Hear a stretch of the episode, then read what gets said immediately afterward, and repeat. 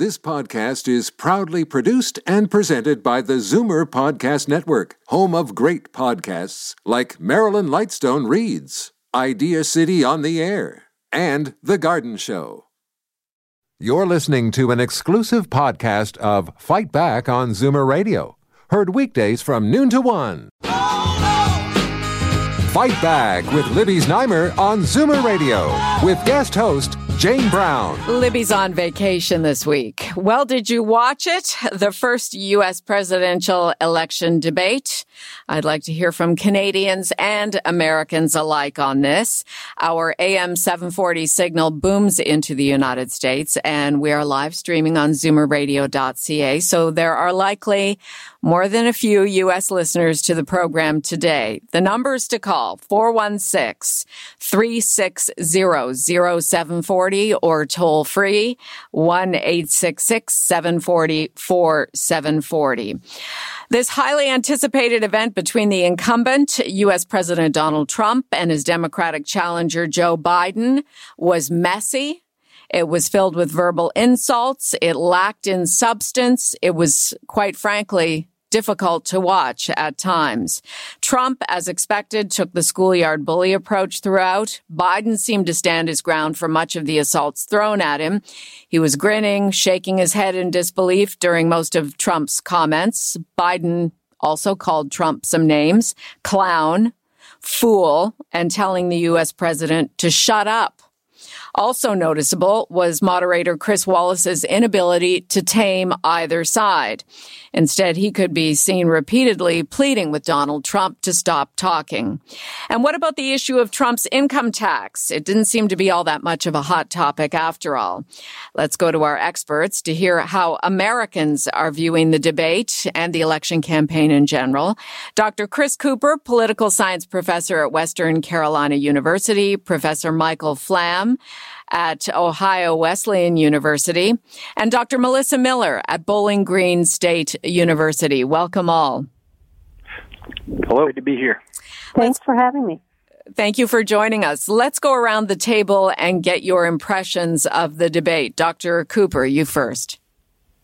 Sure. I would not disagree with any of the descriptors you just put out there. I think this is the kind of debate that makes us question whether we should be doing debates at all. I think it also uh, draws some hard questions about the ways in which we conduct debates um, and what we're really getting out of these as Americans. Are Americans better equipped to make a decision on the presidency after last night? I'm not convinced that the answer is yes. Professor Flamm, your initial comments on last night?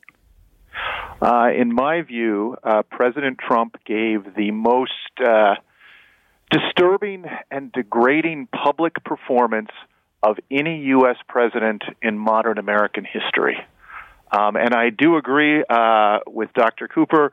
Um, it's not clear why moving forward uh, we should bother having more presidential debates. Just in this campaign or in general? Uh, in this campaign with this set of candidates under uh, the rules that were apparently negotiated uh, by both campaigns prior to the debate. Dr. Miller, your thoughts after watching? I agree with everything that's been said, and I would just tell you that many Americans uh, just woke up sort of in despair and disappointment about what they saw last night. What an enormous missed opportunity to educate that small slice of Americans who live in key battleground states, like those that the three of us panelists are sitting in, um, to get real information about the real substantive differences between these candidates. If you were one of those two to four percent of undecided voters who actually tuned in last night, you probably didn't make it past the first 15 minutes. It was almost unwatchable.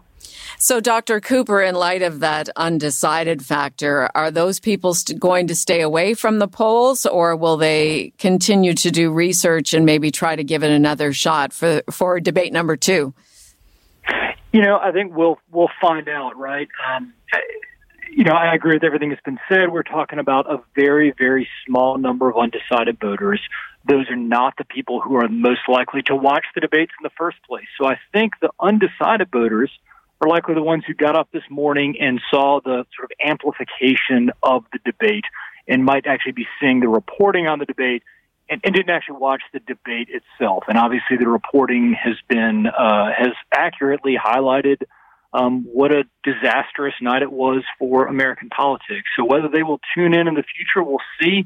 And conventional wisdom would say that it could depress turnout, that it could um, uh, further erode our faith in our democratic institutions, institutions that haven't been faring so well in recent years. Dr. Flamm, is the decorum or lack thereof that we saw last night is that reflective of the American people? You know that's a that's a hard question to answer. Um, I do think that there has been an erosion of civility and tolerance uh, when it comes to political difference. Um, there's a lot of research showing that more and more Americans are sorting themselves out into communities and neighborhoods that tend to view politics from one perspective or another. Um, but I would like to think that ordinary Americans are still finding ways to behave better uh, than what we saw last night from President Trump. Well, it's certainly uh, if you wanted to sit around as a family and invite your teenage age children to to watch this debate, it's certainly almost would be depressing as a parent, the behavior you try to instill, Dr. Miller, and then the behavior that's reflected by the leaders. I mean, primarily Donald Trump, but Joe Biden was not super impressive either with his decorum.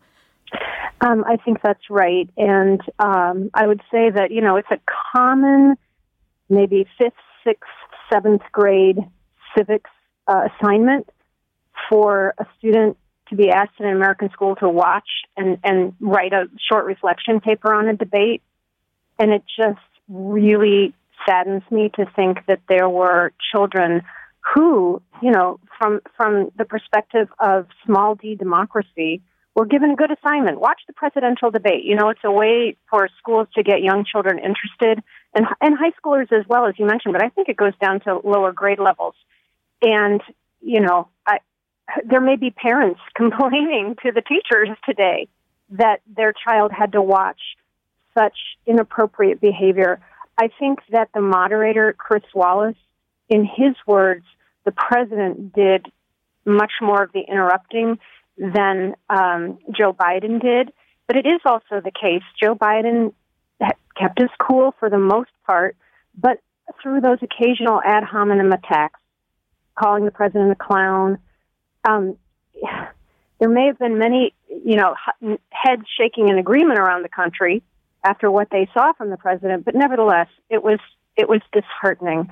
And and in terms of promoting democracy, democracy was the big loser last night. And I would also add that, you know, the Russians in 2016 and again in 2020 have been trying to sow discord in American democracy. I think they won last night's debate.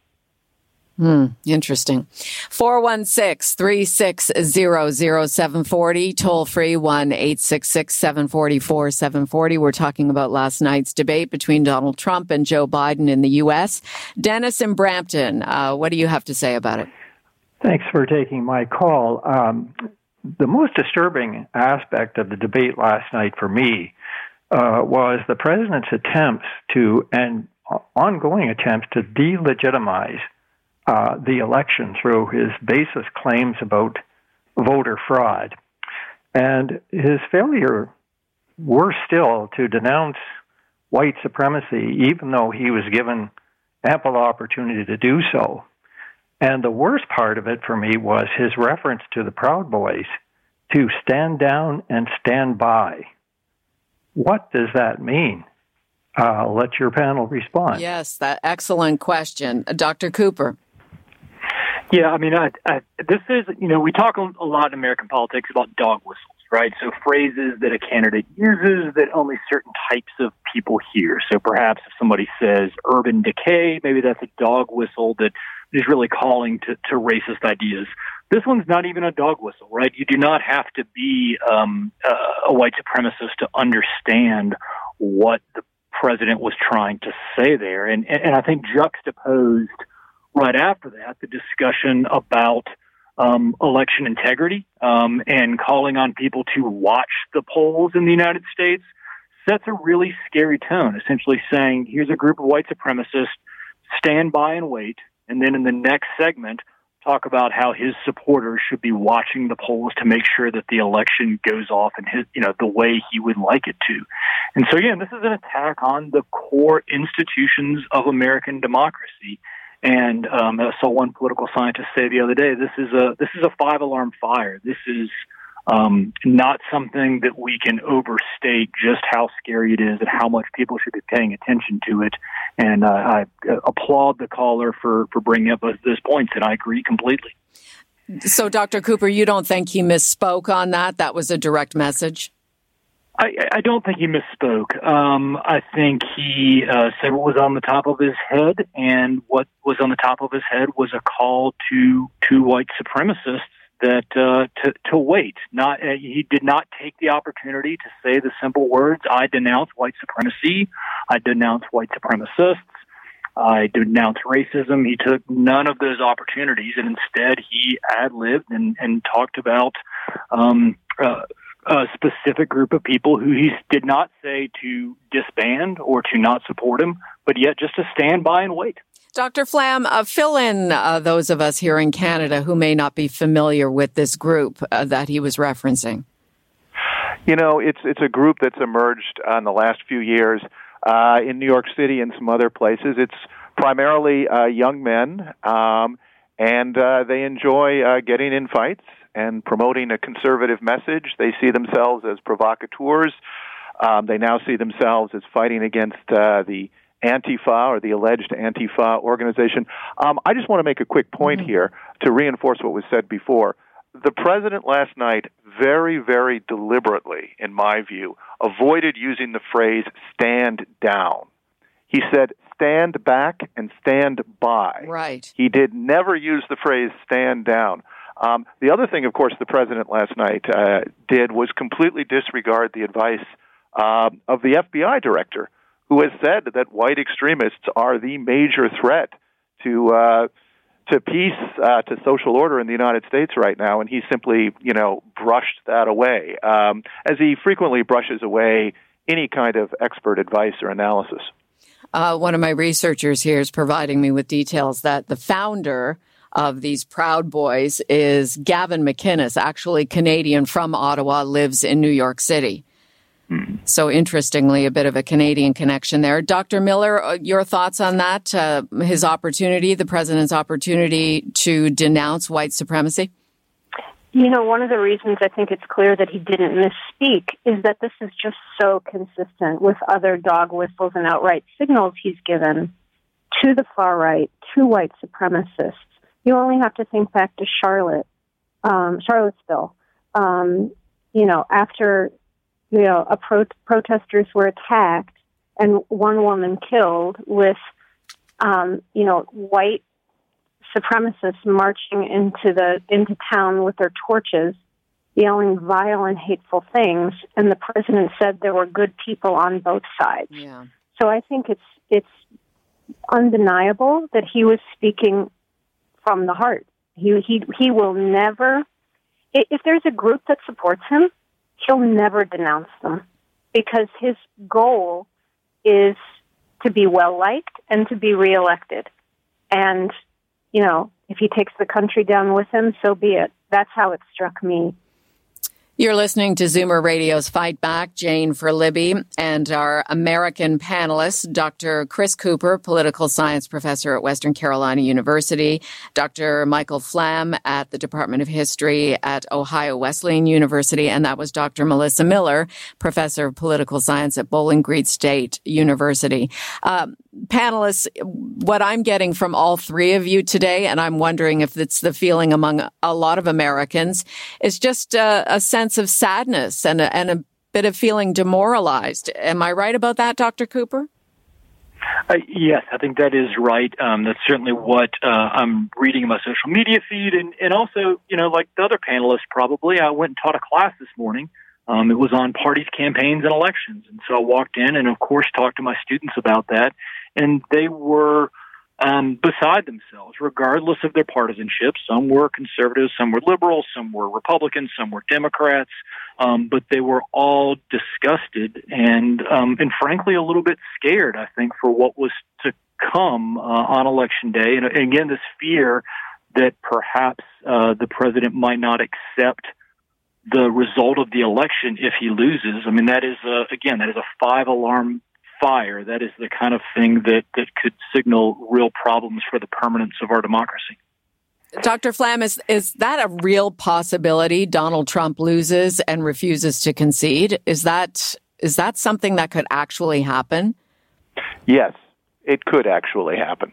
Um, I know plenty of very intelligent, very very reasonable analysts who are now moving to worst case scenarios about what could happen in the weeks after the election, uh, and uh, and what President what lengths President Trump will go to destabilize democracy, deny the results of the election. Uh, perhaps steer the outcome into the House of Representatives or the Supreme Court, where he will have an advantage uh, in terms of the ultimate outcome. I just want to add that I was, I think, like many Americans, both uh, sickened and saddened by the spectacle last night.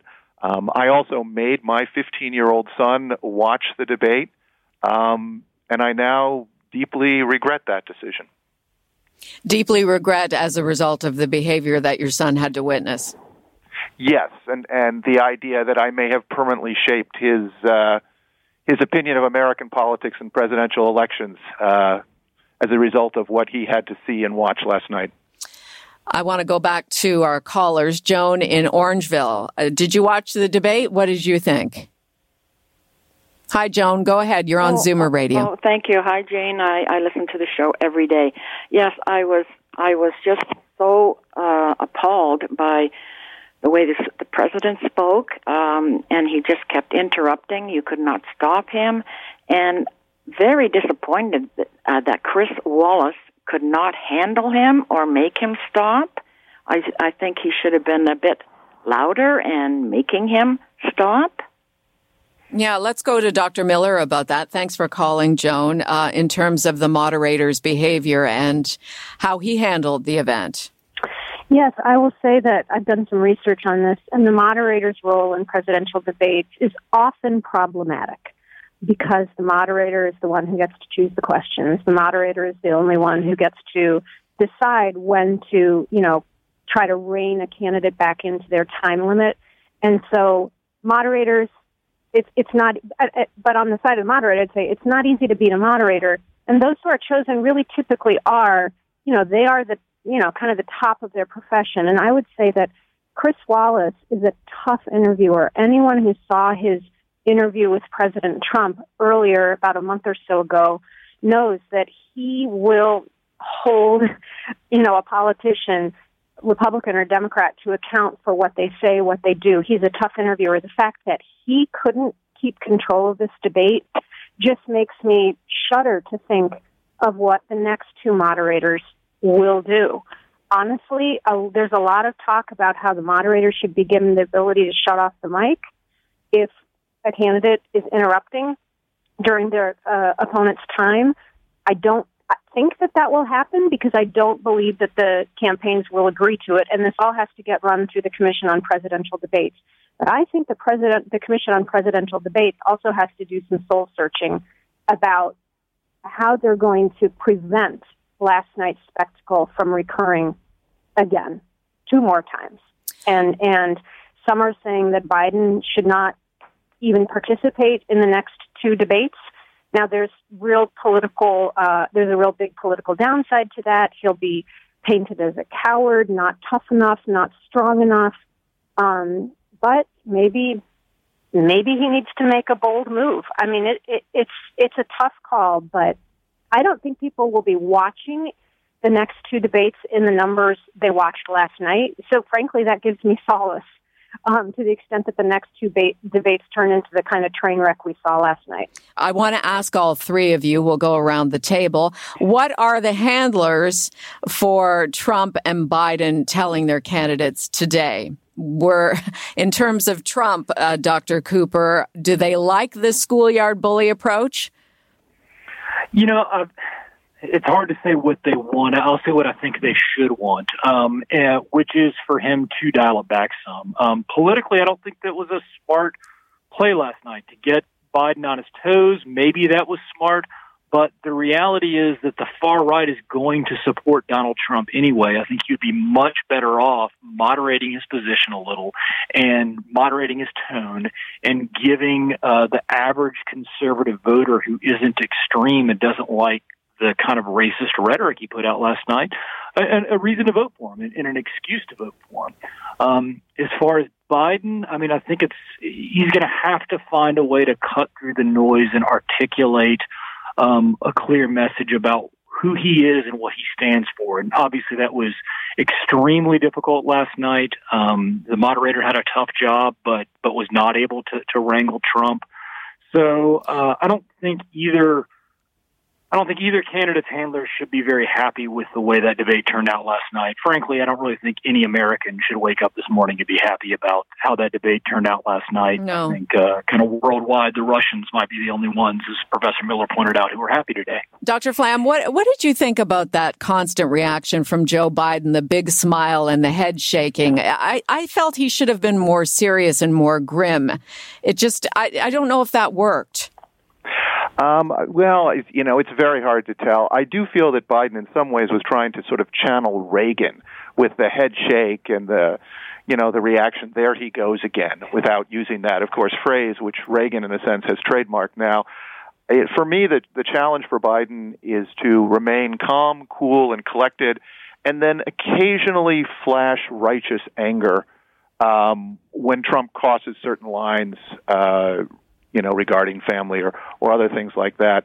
Um, you know, the the battleground to me is really about uh, white suburban women um, and uh, and how they're going to respond and whether they're going to accept President Trump's analysis of, of where the major threat comes uh, comes from as far as they're concerned about their families and communities, or whether uh, Vice President Biden you know, can hit that message harder that the real threat to families and communities is going to come from the health crisis, the economic crisis, the Supreme Court, et cetera.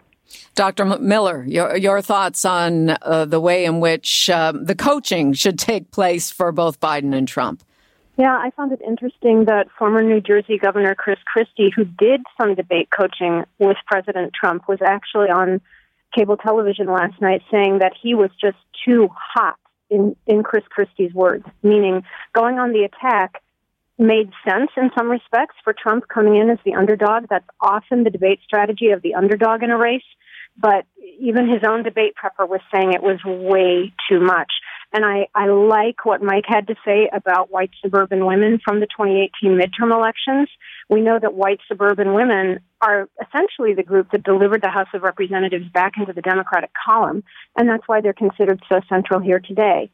It's those women who specifically are not comfortable with the incivility of the president, the, the, the chaos, the tweeting, the um, you know just I, I won't go on. I think your listeners probably know what I'm talking about, but I doubt very much that the president's debate performance last night did anything except drive them further from the president. So yeah, I, I would imagine that the president's handlers are giving him that message, although they tend to tell him what he likes to hear.